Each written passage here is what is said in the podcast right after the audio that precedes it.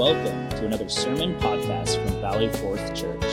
We are a church in Spokane Valley, Washington, and are dedicated to the mission of making, teaching, and sending disciples to the glory of God. If you like this podcast, please subscribe on Apple iTunes, Sermon Audio, or wherever you find your podcasts.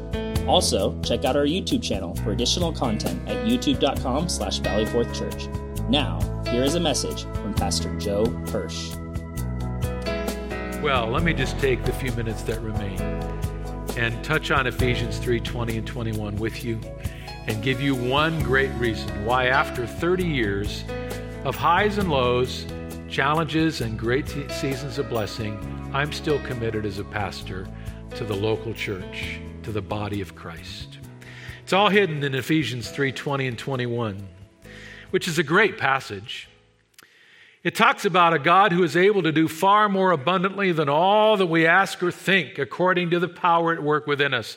I stop there and remind you that so many of us, as people, as Christians, in an individualized Christian culture, that you know we have to fight the instinct that it's still up, it's still about me.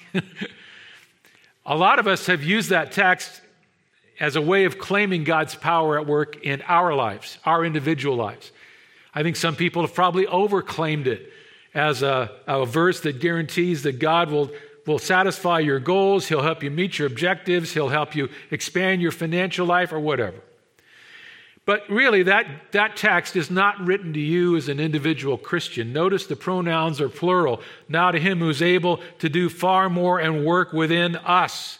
It's written to the church at large. It's written to the local church at Ephesus, and it's written for every church, as David reminded us, that is a temple of God. It's written to a church like this. It's about the church.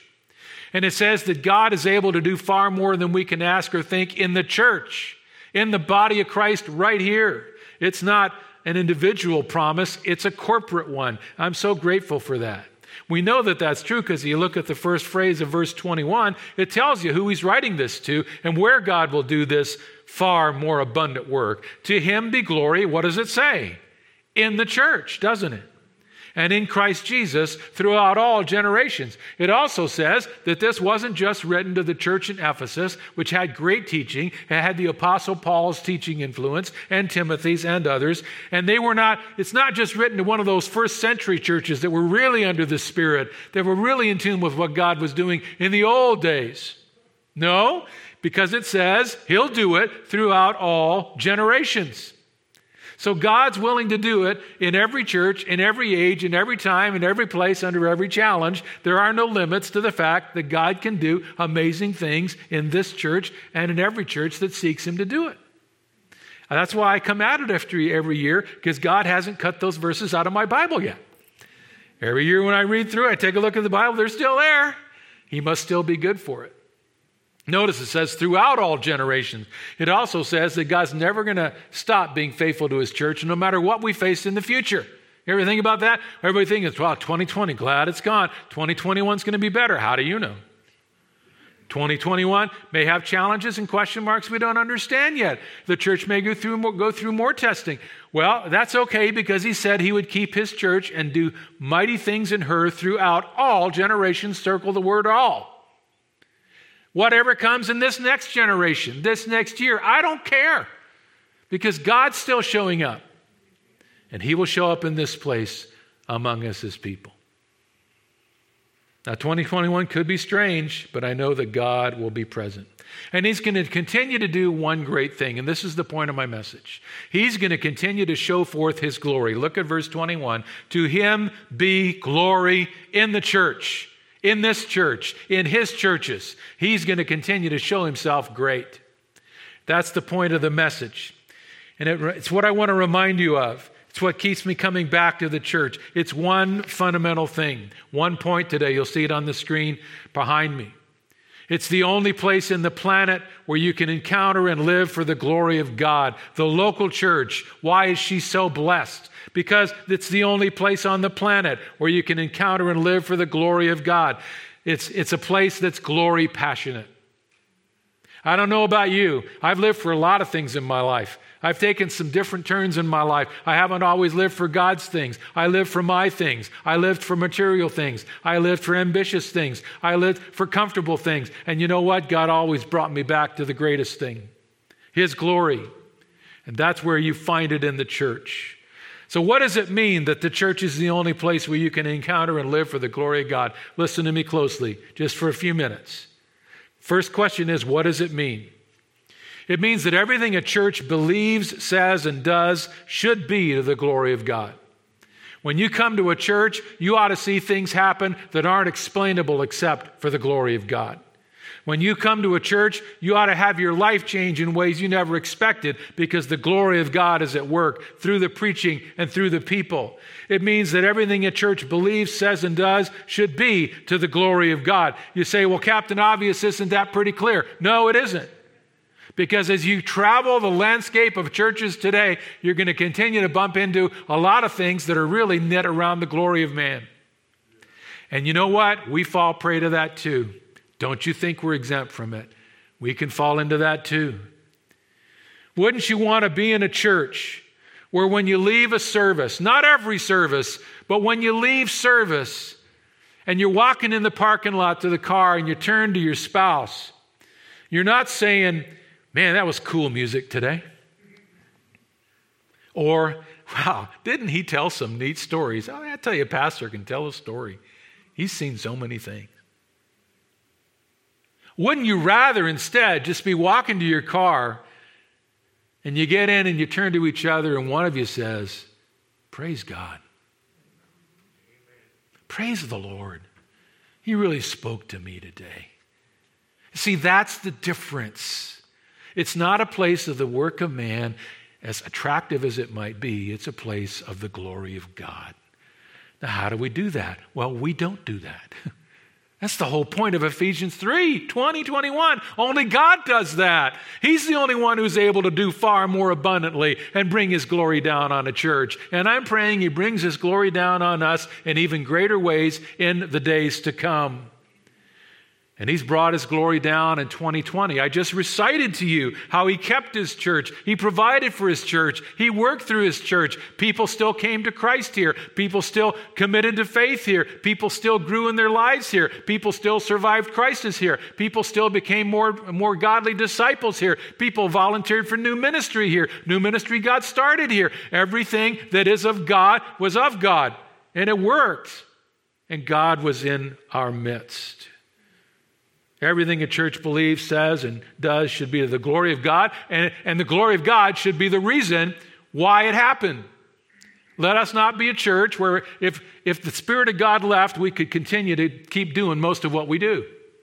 Understand the irony of that? I don't want to be that place. Second question Where is that all in the Bible? What does the Bible say about God's glory? Not much time here. Three things. Our great God deserves glory. Psalm 108 5. The psalmist said, Be exalted, O God, above the heavens. Let your glory be over all the earth. The psalmist said that was his hope, that God would be glorified. Notice he goes in two directions. Above the heavens. That's an almost limitless idea to the psalmist. May God get increasing glory, more glory, higher glory, greater glory. May his glory never stop growing in his people. And then he goes wide. He says, Let your glory be over all the earth. Let all peoples know about your gospel. Let all peoples know about your greatness. Let all people and more people all the time give you the honor and the worship that you're due.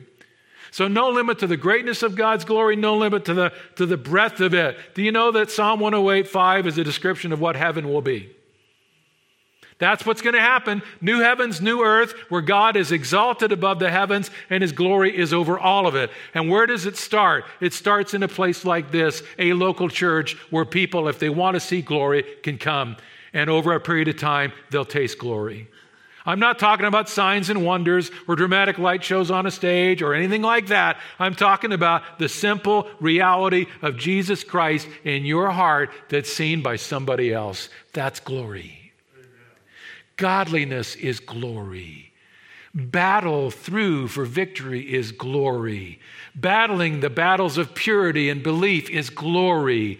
All of these things is glory. Going through strains and difficulties as a body is glory. Meeting the challenges of a changing and breaking society and not abandoning your faith is glory. Facing fear together is glory. And it's only explainable by a God who's able to do far more abundantly than you could ever ask or think. That's what we're about. God deserves it. Secondly, the world tries to deny it to him. Romans 1 tells us that God shows his greatness through creation. Verse 20 of Romans 1.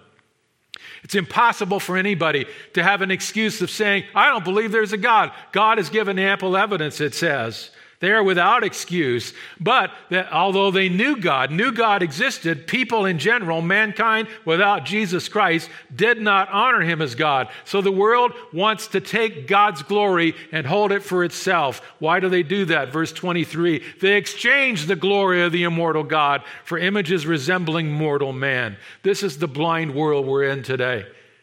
They see the glory of God, they don't believe in it, and they actually want to rob God of his glory. The world will not give God glory. There's only one gathering of people on the planet that will, and that's a local church. Don't ever think that we are wiser when we figure out what the world wants and then give it to them in a local church. That's madness, that's blindness. No, we come from the authority and the essence of who Jesus is, and we bring a changeless Christ to this world of turmoil. May we do that in greater power in the year to come. And finally, remember that in the Bible it says the true church declares God's glory for him. Ephesians 1, earlier in this epistle. In him we have obtained an inheritance, having been predestined according to the purpose of him who works all things according to the counsel of his will. Even in an age like this, why? So that we who were the first to hope in Christ might be to the praise of his glory. Where does God, God gain his glory? Only in the church of Jesus Christ. Creation declares he exists, but then there's only people groups like ours that show he exists and who he is through the gospel and through our demonstration of Christ's character through our surrendered lives. That's how God is glorified. And so we're supposed to let the praise of his glory be seen. So the Bible calls us to that. Final question as I close Why does all of this matter?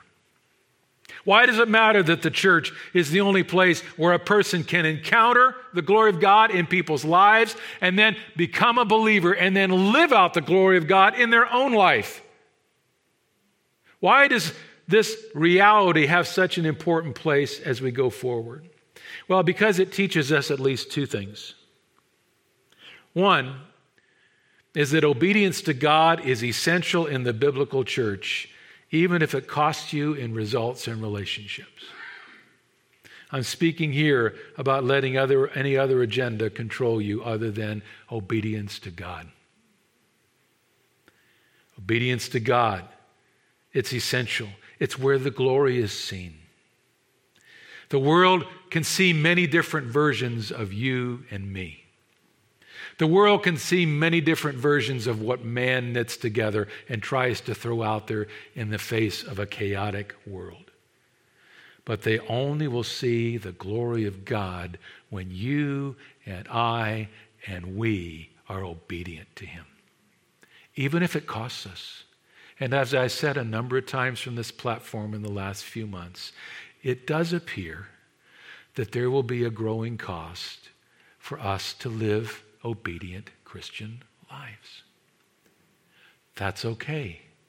We've settled that. Got to remember that. The only way to face it is to settle it. And then you know that you know. You've decided. And that's where God's glory is seen. Lastly, it teaches us that the worship of God is essential in the biblical church, even if it comes before practical things. That means in, in these coming days, you being connected to us, whether it's here in person or whether you're part of our online community or however it might be, in a class, in a study, in, a, in an accountability group you've formed with other men or women in our church, however it is, in this coming time, you need to be in the body of Christ. Don't let this artificial separation that the current times seem to create, don't let that be a barrier to you being as connected as you can. And we're not going to let that be a barrier to us as leaders and pastors seeking to help that happen. Well, this is the glory of the church for me. I think it is for you too. I've watched your faces as I've explained it and reminded you of it, and I can see Christ in you arising, and you just know that it's true, don't you? You say, Wow, Pastor, I just don't know, man. There's so many unknown things that are ahead. And this last year, we probably didn't handle everything as well as we could have. Completely agree with that. Things caught us by surprise. We reacted in the best ways we could, and, and yet it was a hard year. But I, remind, I remind you, He's a great God. He was present with us, He'll be present with us again. And He'll do far more abundantly than all that we ask or think, according to the power at work within us. That's our hope. And He'll do it throughout all generations. Nothing will approach in the near or the far time that will stop God's glory.